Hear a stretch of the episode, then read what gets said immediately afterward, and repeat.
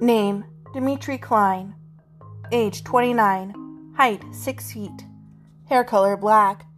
Eye color gray. Currently no diagnosis.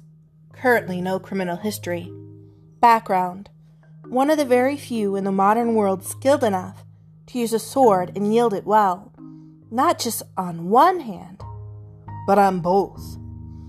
Often seen carrying around two swords on both sides of his waist along with his gun.